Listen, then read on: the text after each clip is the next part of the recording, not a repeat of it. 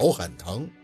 宝四迷迷糊糊的睡着了，却越睡越觉得冷，身上无端的哆嗦着，隐约的感觉有人在叫他的名字：“小四宝，小四宝。”宝四摇晃着头，只觉得这句男声阴凉凉的，似从很远的地方飘入耳中：“小四宝，小四宝。”一个机灵，宝四一头大汗的坐起来。卧室里黑黑的。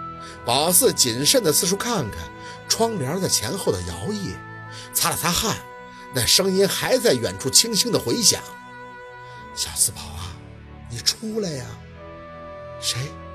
宝四哑着嗓子问着，抱着胳膊从床下下来，走到阳台一看，院子里一个冒着绿光的人就站在门口，手里还朝着他动作很慢的挥舞，看不清他脸。但声音却可以通过这么远的距离直达耳底。小四宝，小四宝，沈叔叔，宝四确定是他的声音，回身就要出门，可太冷了，低头看了一眼自己穿的睡裙，从柜子里拿了一条大围巾裹着，就朝楼下走去。陆佩书房里的光还透着门底洒在走廊的地板上。宝四走到了门口要敲门，想了想，还是转身直接下了楼。不行，要是有陆佩，或许沈明远就不敢靠近了。拖鞋还穿在脚上，宝四急匆匆地出门。月亮高挂，走到大门时，却发现那道绿光影子不见了。虫还在嗖嗖地叫着。宝四隔着大门朝外边看着，沈叔叔，侧门，侧门。声音在半空中响起，宝四像是被这声音指引着，居然真的在院落的一角找到了一个单人的侧门，没有锁死，推开直接出去，站在门口就着路灯还在四处的打量。沈叔叔是你吗？我在这儿。猛一转脸，沈明远绿着的一张脸就站在十几米外的一处路灯底下，他没变样子，头也在。穿着一身西服，只是周身的绿光显得那脸有些白惨惨的，看着宝四笑得有些无奈。小四宝，我不敢靠近房子，去海边等你啊。好，宝四点头，看着他人影消失，用围巾裹紧上身，就顺着盘山柏油路往下跑。有路灯照着，到处大亮，只是不敢仔细看，总觉得像是有什么人。气喘吁吁的一到海边，只听浪涛声声，宝四冷得缩紧了脖子，风有些大，扶了一下头发。沈叔叔，在这儿，还是一道冒着绿光的人身。宝四看着他就要跑近，他却对宝四抬起了手：“你别离我太近了，你会身体不好的。”宝四心里这泛酸呀，想不到他也有今天。从脏东西不敢靠近，到今天要让脏东西提醒他不要靠近。沈叔叔，您怎么上来了呀？他看着宝四，眼底深深的无奈。我知道了一些事情，自然就想来看看你。我在下边很好，那些官差跟我的关系都很不错的。沈叔叔，您还在下边还阴寿吗？那要多久才可以投胎呀？他有些苦笑，泛着光的身体对宝四来说反而像个路灯。那都不重要啊，小宝四，叔叔来只是想你和陆二好好的，只有跟你在一起，他才是最开心的呀。宝四点头，我知道我会的。现在这些事儿也不算什么了，我不会离开他的。沈明远远远地看着宝四，有些心酸。我知道你付出了很多，可惜我没办法接近陆二，告诉他什么，只能把你叫出来，让你多理解了。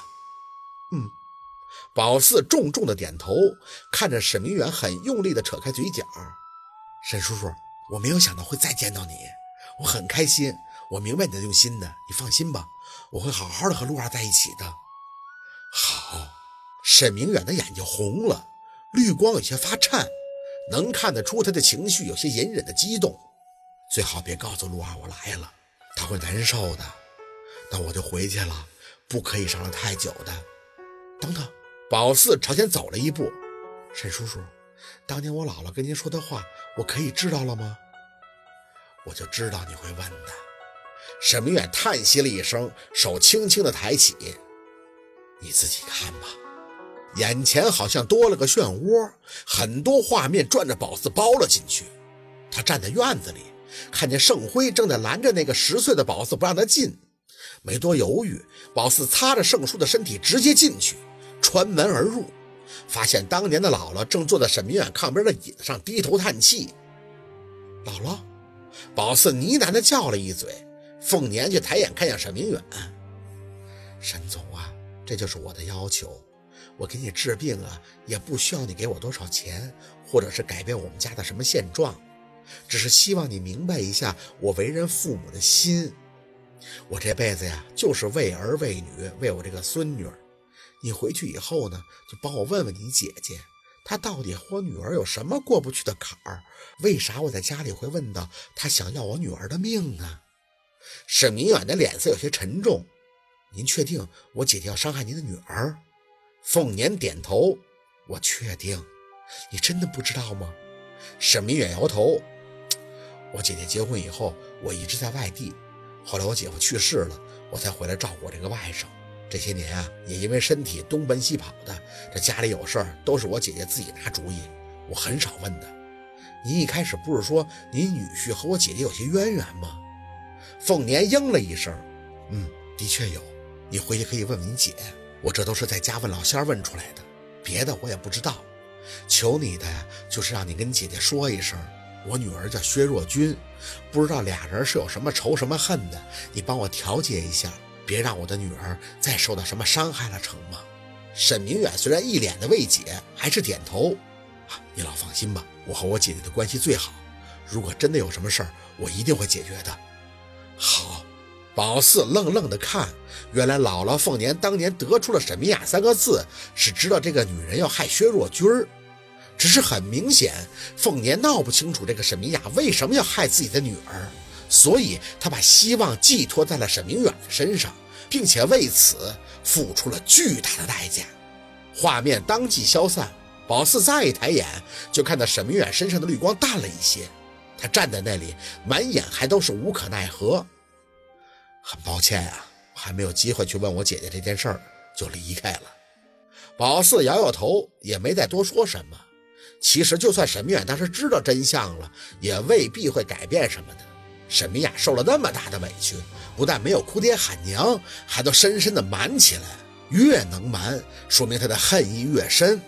他根本就不需要谁去谴责薛若君，完全是自己慢慢来，一点点折磨他。沈明远还是叹气：“你姥姥不容易啊，我当年的事儿真的对你们太多亏欠了，小四宝啊，叔叔对不住你呀。不过你放心，陆二知道你家里人对你的重要性，他也不会让自己的母亲伤害到你的家里人的。我没有做到的事儿，他一定会做到的。”宝四点头：“我明白。”沈明远的双腿开始消融：“我要走了，小四宝，你赶紧回去吧。”现在你的身体会让那些没有下去的东西欺负的，快回吧！我来也只想看看你，你会有出息的，这些风波都会过去的。嗯，宝四知道沈明远是个好人，他不容易，死了这么久，在下面得到信儿了，还得上来安慰安慰他，也算是让宝四间接的知道了一点心结。活人的事儿还得死人操心，这上哪儿说理去？站在原地挥手，看着沈明远慢慢的一点点消失不见。海浪有些汹涌，宝四呆呆的站了一会儿，身体被风吹得有些抵抗不住，转身低着头慢慢的朝着路上走。没走几步，忽又强光刺眼，滴滴，抬手微微一遮，刹车声在宝四身前响起，砰的一记车门响动。下一刻，宝四摇晃了一下，就被人狠狠地抱住。你去哪儿了？我伏在他的胸口，想自己出来走走，走走。陆佩抱了宝四一会儿，难掩语气不悦，扳着他的肩膀看他。大晚上的出来走什么？我还以为你你出事了怎么办？我会出什么事儿啊？看着他着急的脸，宝四给了他一个轻松的笑脸。我就是睡不着，想来海边看看。我这么大人了，没事的。陆佩的眼有些微红，借着大灯仔细地看着宝四，只想走走。宝四点头，嘴角牵着。睡醒了没意思。你以为我要离家出走啊？哼，小瞧了我不是？我要走也得把你的钱都带走，不然我吃什么呀？陆佩没再多说话，脱下自己的外套给宝四披上。想去哪儿？我带你去。不要了，我又困了。宝四嘻嘻的笑笑，回家吧。陆佩点了一下头，帮他打开副驾驶的车门，自己在上车后掉完头，就轻轻地握住了宝四的一只手。以后你想去哪儿就跟我说，不要自己乱跑。宝四嗯了一声，你工作那么忙，不用总想着我。要是我白天出去逛街什么的，我就自己开车出去了。我要是不在的话，你让许叔开车拉你，不要单独出门。他的语调平缓，态度不容置辩。宝四没再多说，回到卧室以后，扯下那个大围巾就躺在了床上。陆佩也没有再回到书房，而是去了洗浴室洗澡。宝四听着传出的细微水声，假装熟睡。不多时，感觉身后塌陷了一块，连带着还轻叫了一声他的名字，没回答，闭着眼睛沉着呼吸，一动不动，脸颊有些微痒，感觉他好像是看了很久，然后在后边抱着他，呼吸很轻很轻。宝四想，他也一直没睡着，只是他真的不知道要说什么，是安慰他呢？还是为他姑姑的事说声抱歉呢？太虚伪单薄了。好，今天的故事就到这里，感谢您的收听。喜欢听白，好故事更加精彩。